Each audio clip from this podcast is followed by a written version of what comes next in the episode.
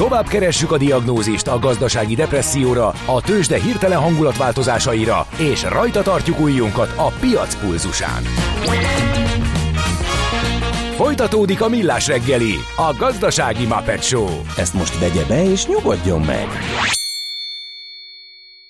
Szép reggelt kívánunk, vagy már jó napot, 4:10 lesz 2 perc múlva, így kedd reggel, április 18-án, ez a Millás reggelét Rádió Café 98.0-án Ács Gáborral. És Gede Balázsra. És a 0636 980 980 SMS, WhatsApp és Viber számunkkal a házitról kérdezik Gede mester, mit szól a 15 forintos zacskóhoz, drága? Nem, még olcsó is.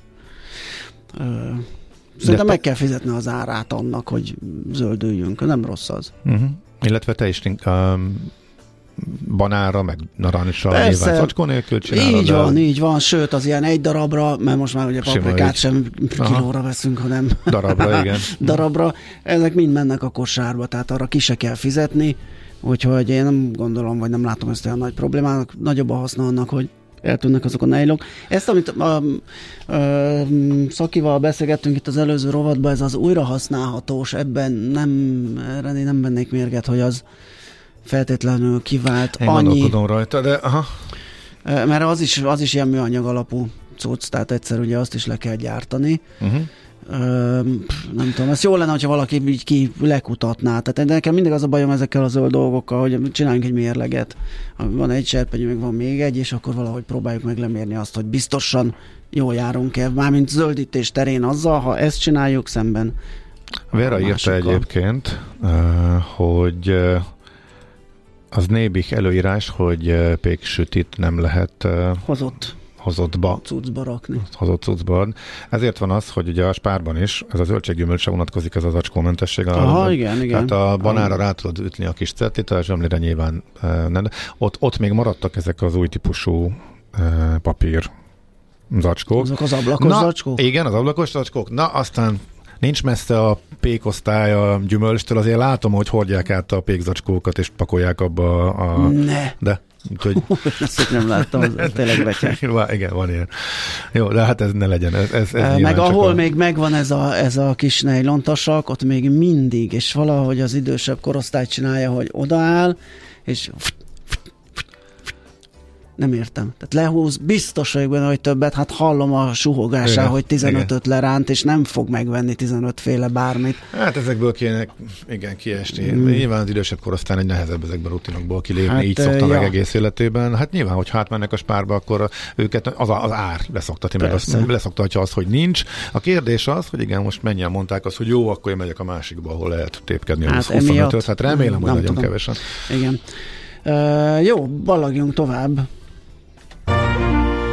A történelem ismétli önmagát, mi pedig a történelmet. Érdekességek, évfordulók, események. Azt hiszed, külön vagy, mint dédapáid? Majd kiderül. Mesél a múlt. A Millás reggeli történelmi rovata. Na, itt most pillanatokat lebukok, mert nekem Karacs Teréz munkássága nincs meg.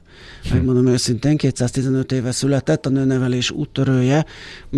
Más nagy feministák, Brunszvik Teréz, Teleki Blanka, a női egyenlőség hirdetői, az oké, de őróla keveset tudok. Úgyhogy neve megvolt. Én már biztosan jól járok azzal, hogy Katona Csaba történésszel beszélgetünk róla. Szia, jó reggelt!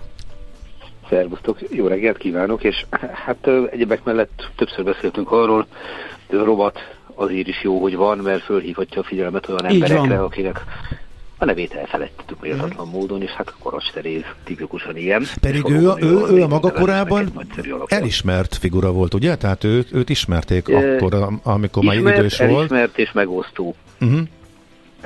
A megosztó az lassan, de biztosan enyhült, ahogy haladtunk előre az időbe, de ugye amiért emlékezünk rá, ugye szokás szerint egy évszámba kapaszkodunk, hogy ti is említettétek, tehát 1808. április 18-án született, ebből következik az, hogy az életének egy jelentős részét a reformkorban élte le, amikor is a leányok nevelésének a kérdése, finoman fogalmazva, hát elég vitatott dolog volt, egyáltalán szüksége van-e egy lánynak bármiféle tanulásra.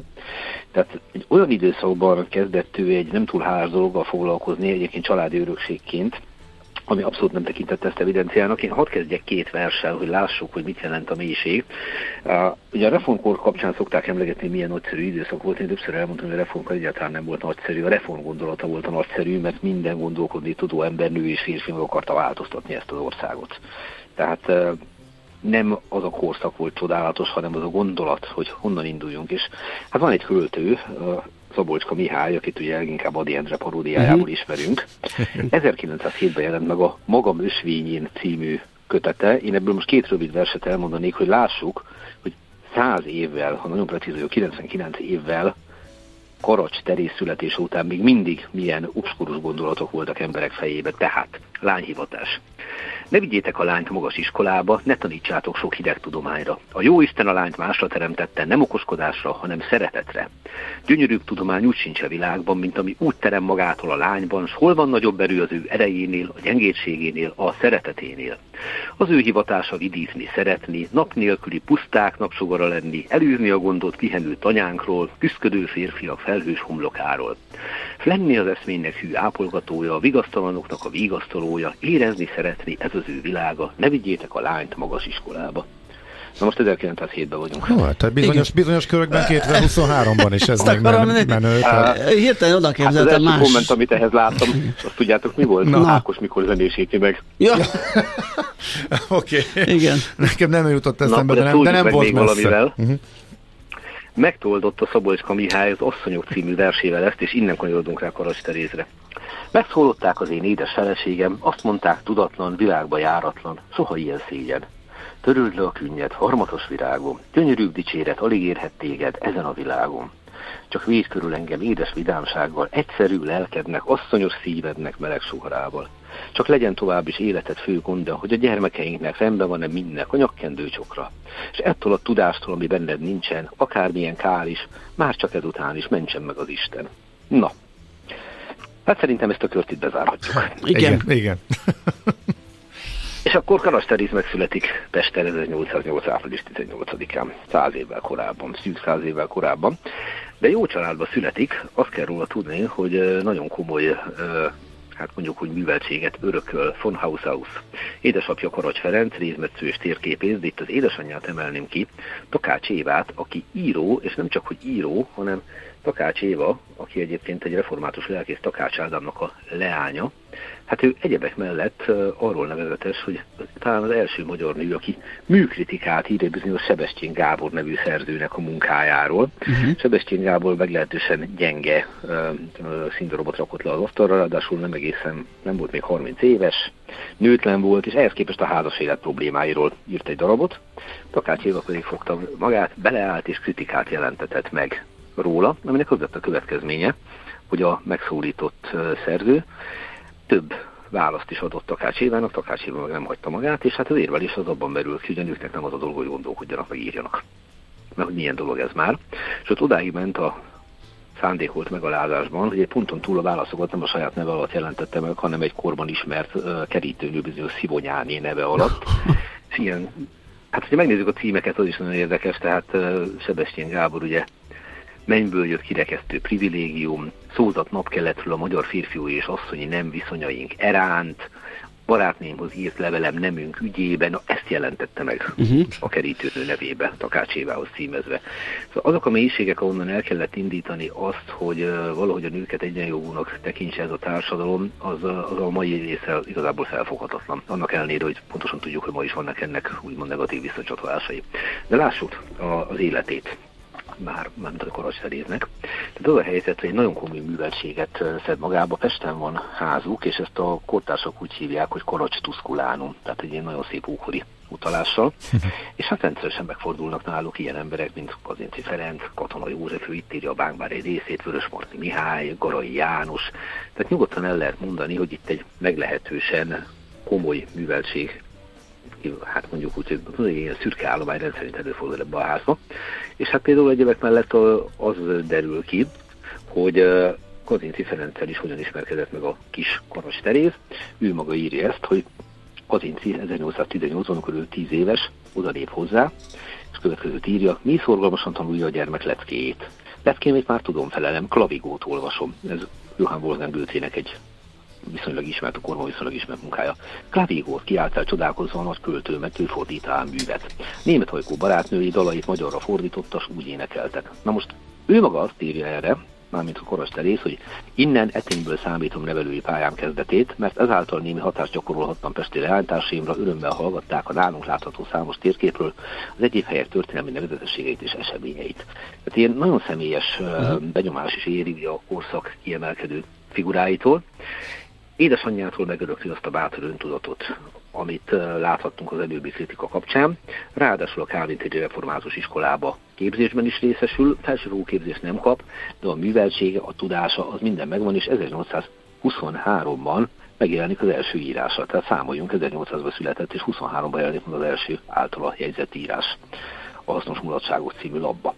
És aztán innentől kezdve egy ilyen folyamatos vándorlás az élete, él egy darabig mezőtúron, egy nyarat tölt ott. Na most itt megismerkedik egy Jakab István nevű úriemberrel, és amit ebből nagyjából tudni lehet, hogy beleszeretnek egymásba, de nem történik semmi. Az viszont tény, hogy Karacs Teréz sosem ment férjhez. Tehát nem tudjuk, hogy itt pontosan mi történt, vagy hogy történt. Viszont egyre több figyelmet fordít arra, hogy írjon, verseket fordít, műfordításokat közöl, pedagógiai és politikai jellegű cikkeket, és olyan helyeken publikál, mint az Életképek, a Onderű, a Regélő, tehát a reformkor legnagyszerűbb divat, illetve irodalmi lapjai. És aztán 1838-ban itt teljesen más útra kell elindulnia. Az történik, hogy a pesti árvíz megrongálja a házukat. Tehát a családanyagi helyzete finoman fogalmazva megroppan, édesapját elveszíti, és házvezetőnői állásra kényszerül, Máramaros-szigetre megy a kállai családhoz. Ugye hát az Máramaros-sziget, ott fönn van a tücsökbe, és egyre kevesebbet ír.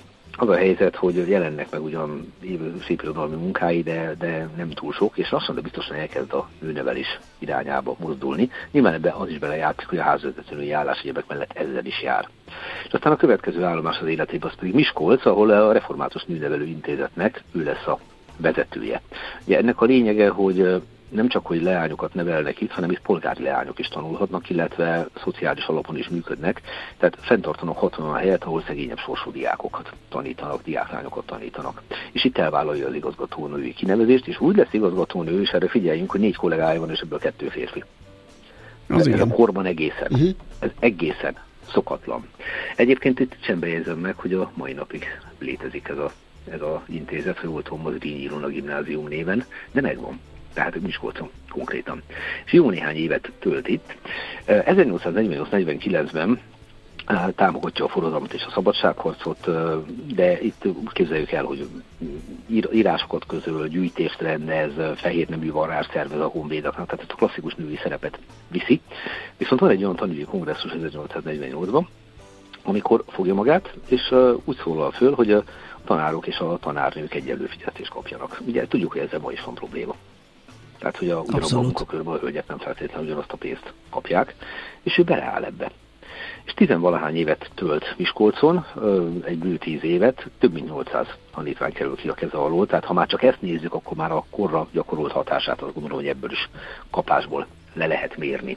És aztán a következő állomás az életében, mert egy ilyen folyamatos vándorlással telt az élet, az pedig már Kolozsvár, ahol a belvárosi elemi és felsőbb leányiskola igazgatását veszi át.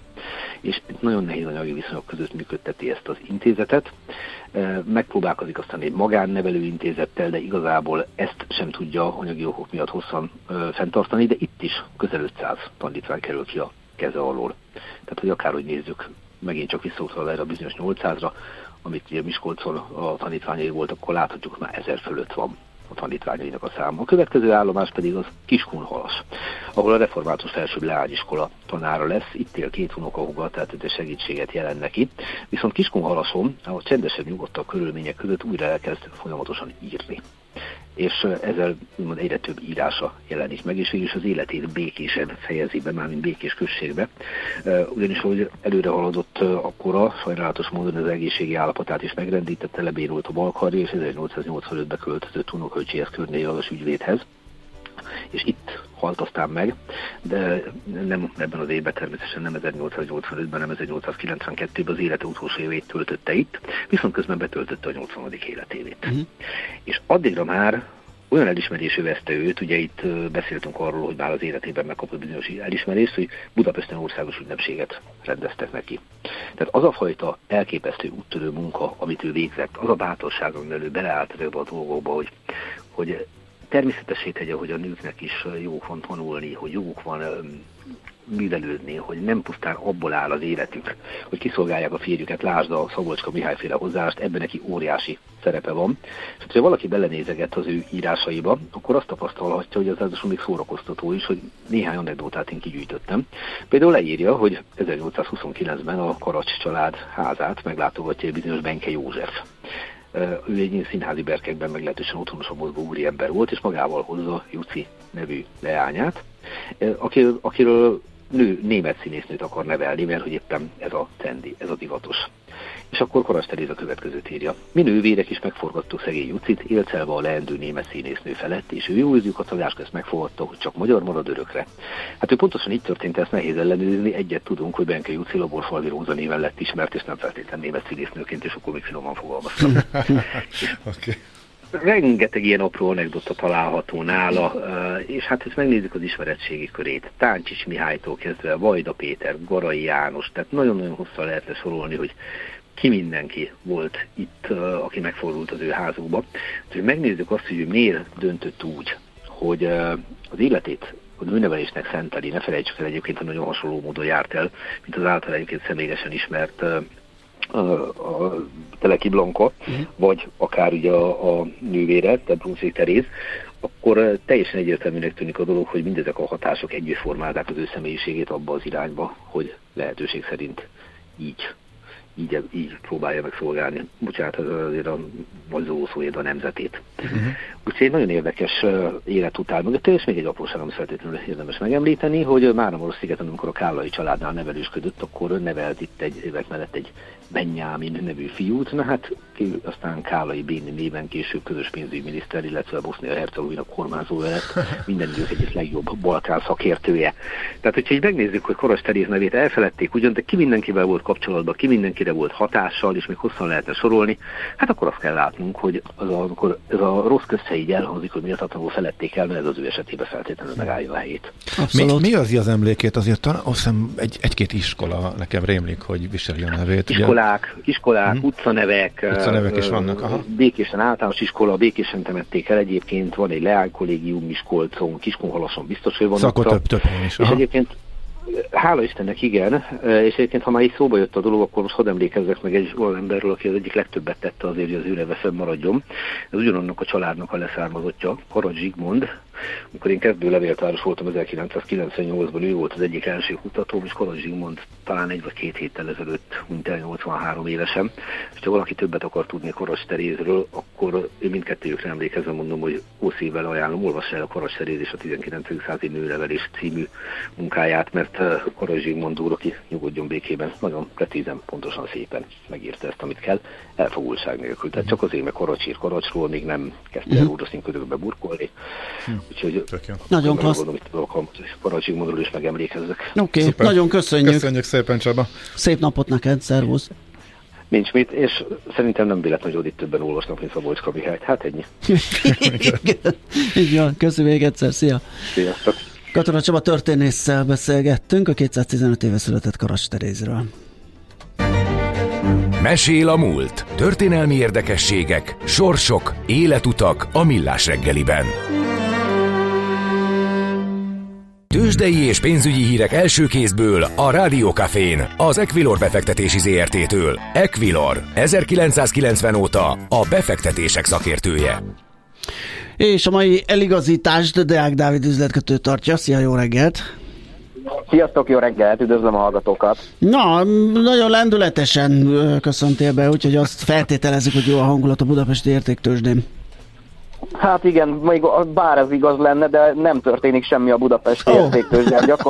Gyakorlatilag szinte kötés nélkül kezdjük a napot. 250 millió volt a forgalom egész reggel, úgyhogy ez azért... Ez azért annyira nagy örömre nem ad okot, 0,4%-os pluszban viszont a Bux Index 44.014 ponton áll. Akkor hát mitől pöröksz ennyire? Valamelyik kollégát megverted kőpapíron lóban? Vagy mit hát nem, azért szerencsére, ha a Budapesti Értéktőzsde nem is, azért a többi számomra fő és aktív piac azért pörög, úgyhogy abszolút van mit csinálni, de a Budapesti Értéktőzsde az most már nem járt. Az OTP emelkedik a legjobban egyébként 0,5%, nagyon kemény 75 millió forintos forgalommal 9978 forinton kereskedik a hazai bankpapírt, és hát 4,4% pluszban a MOL is, meg a Richter is 2722 és 7960 forint, és a Magyar Telekom egyenlőre a nap nyertese 419,5 forinton kereskedik, ez 1,1%-os plusznak felel meg, és a 30 millió forintjával majdnem az egyik legforgalmasabb papír a hazai parketten. Gyönyörű. Jó, és a forintpiacon mi újság? A forintpiacon már abszolút van mozgás, ott volt reggel egy nagyon nagy erősödés, 370 alatti szinteket is láttunk. Most ebben a pillanatban 371,30 az euró, és 338 forint 70 fillér egy dollár a bankközi devizapiacon, és így van, hát körülbelül egy 20-30 perc előtt valószínűleg egy nagy stoppolódás történhetett a forintpiacon, mert néhány másodperc alatt egy nagy erősödés keretében bőven 370-es szintek alatt is volt. Igaz, csak 1-2 perc erejéig a forint, de mégis nagyon rég láttunk ilyet utoljára. Igen. A nemzetközi európai piacokon mi a helyzet?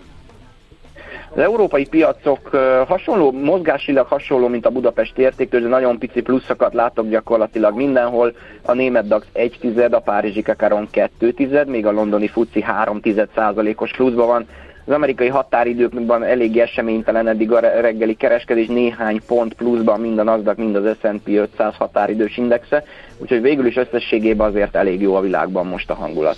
Rendben, meglátjuk, mi lesz ebből. Köszi szépen a bejelentkezést, jó munkát, szép napot. Sziasztok! Deák Dávid üzletkötő mondta el nekünk a nyitás utáni árakat. Tőzsdei és pénzügyi híreket hallottatok a Rádió Cafén az Equilor befektetési ZRT-től. Equilor, 1990 óta a befektetések szakértője. A kultúra, befektetés önmagunkba. A hozam, előrevívő gondolatok. Könyv, film, színház, kiállítás, műtárgy, zene. Ha a bankszámlád mellett a lelked és szürke állományod is építeni szeretnéd. Kultmogul, a millás reggeli műfajokon és zsánereken átívelő kulturális hozamgeneráló rovata következik.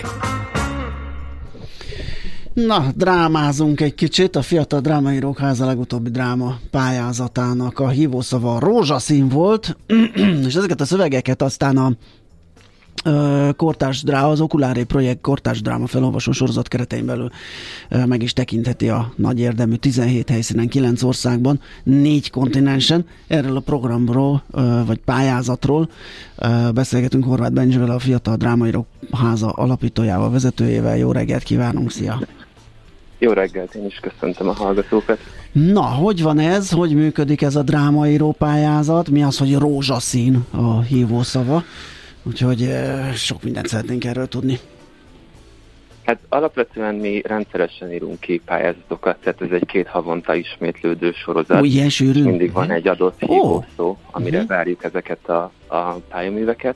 És a rózsaszínt egyébként azért választottuk, mert szerettünk volna valami olyat, ami így első hangzásra nagyon egyszerű, de közben meg sokkal több is van benne, sokkal mélyebb témákat ki lehet belőle bontani, és talán mondhatom azt, hogy most volt az egyik legizgalmasabb, legmélyebb szövegfelhozatalunk így tematikailag, tehát hogy nagyon égető, aktuális kérdéseket érintenek ezek a szövegek, amiket kaptunk.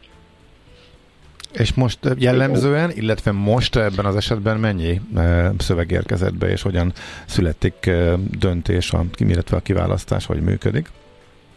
Hát most már rendszeresen ilyen 30-40 között van a pályaművek száma, pont most zártuk a következő pályázatunkat, ahova 42 szöveg érkezett be, és ez úgy néz ki, hogy mi ezeket előzsűrizzük, és mindig van utána egy szakmai műhely, ahol mindig van egy meghívott vendégünk, ez most pont a rózsaszín esetében Fábián Péter volt, rendező színész, a Friesztafén tanít, és ő volt a segítségünkre, illetve ez egy, mondhatom azt, egy demokratikus folyamat, ugye a szövegek kiválasztása, hiszen mi az összes partnerhelyszínünknek felajánljuk, hogy vegyenek részt a szövegek kiválasztásában, mert szeretnénk, hogyha ez egy közös folyamat lenne, és mindenki így ismerve a saját közönségét, egy olyan döntés születne, hogy ezt mindenki elfogadhat volna találja. Úgyhogy ugye nekünk 17 résztvevő helyszínünk van most áprilisban, ez a határokon innen most 7 helyszínt jelent, és nagy örömünkre 10 különböző helyszínről kapcsolódtak be határokon túl most a programba. Nagyon izgalmas, hogy hogyan bővülünk.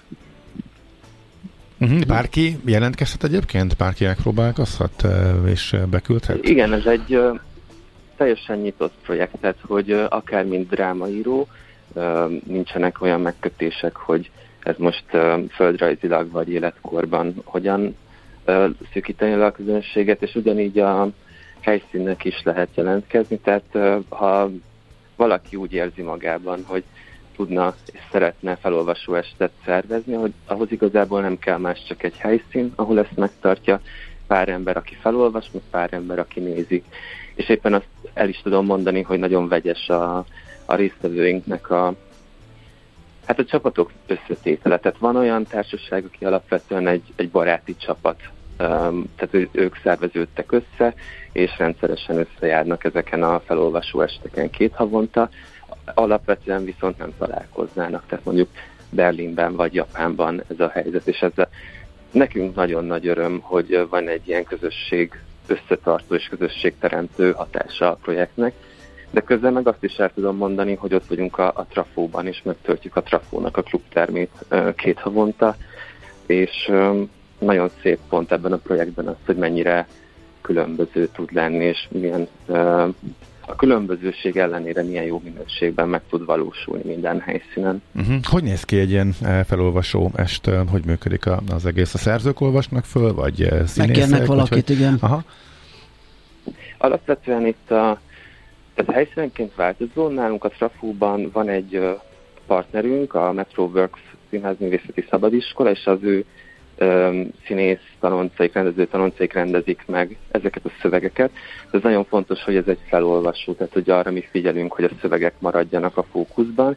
Éppen azért is, mert az este második felében van egy közösségi szövegfeldolgozás, tehát ahova a közönséget várjuk, hogy osszák meg a véleményüket, kritikáikat a szerzőkkel, akik ugye jelen vannak az eseményen, itt a Trafó esetében, és ez mindig egy ilyen nagyon izgalmas beszélgetésé szokott átalakulni, és tényleg fontos az nekünk, hogy ne csak lássunk valamit, ahogy a színházban általában az történik, hanem utána legyen erre egy platform, hogy meg tudjuk beszélni, és tudjunk találkozni mi alkotók a közönségünkkel, és a közönség az alkotóval. Tehát, hogy ez egy nagyon közösségi esemény is egyben. A Trafó az mindig az első, ott van mindig úgymond a bemutató, milyen pesti helyszínek vannak még egyébként, igen, hogy a hallgatóinknak, akiket elérünk, esetleg tájékozódjanak? Aha.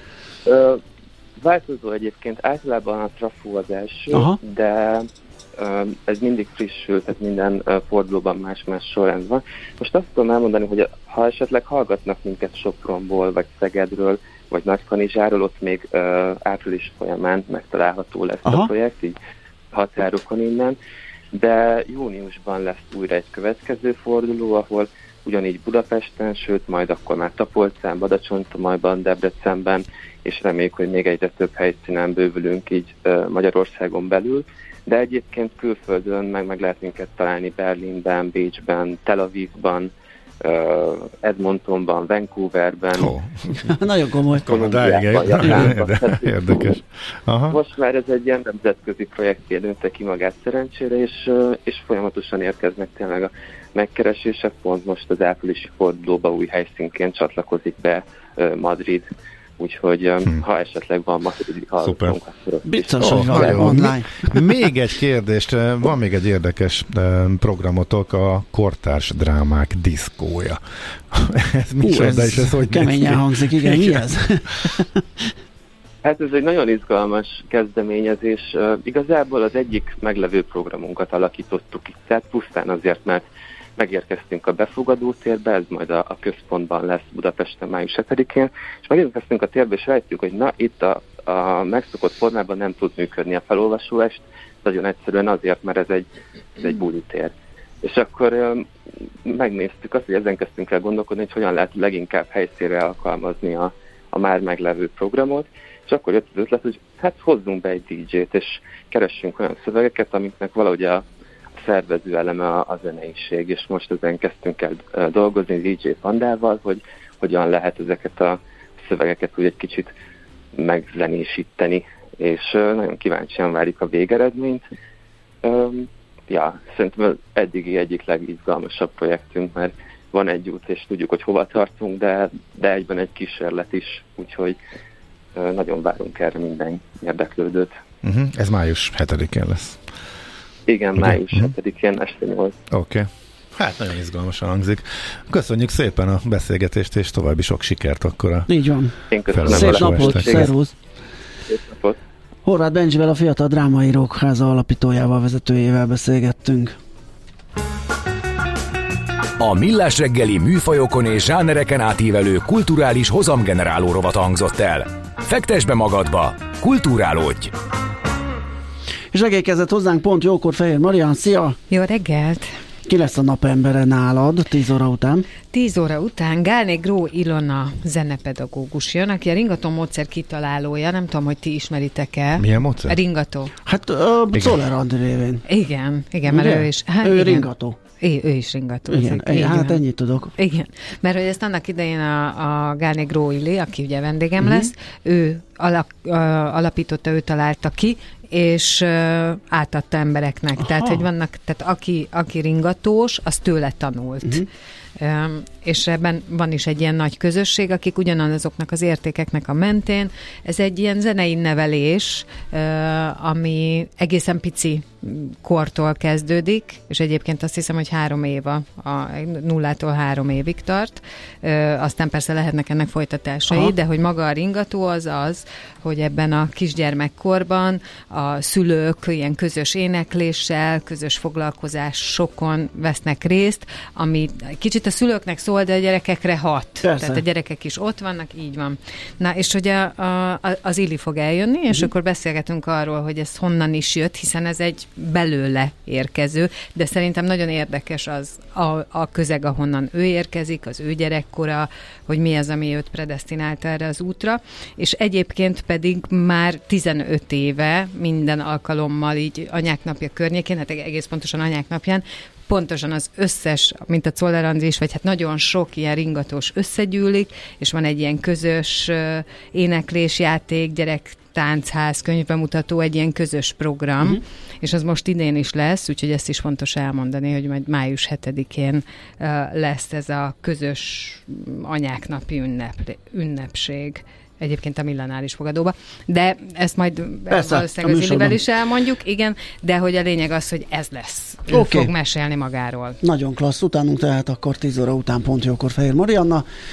Most pedig éppen, hát mindenképp volt jókor jön. A névnapos mindig pont jókor érkezik. Tényleg, annyi Andi van, és már egyet felköszöntöttem téged még. És a Zoller Andi is, boldog névnapot. Schmidt Andinak és a Zoller Andinak, minden Andinak.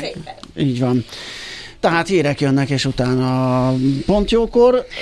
Millás reggeli az majd holnap lesz. Ismétlés 6-tól fél hétig, fél héttől pedig élőadás. Mindenkinek nagyon szép napot kívánunk. Sziasztok!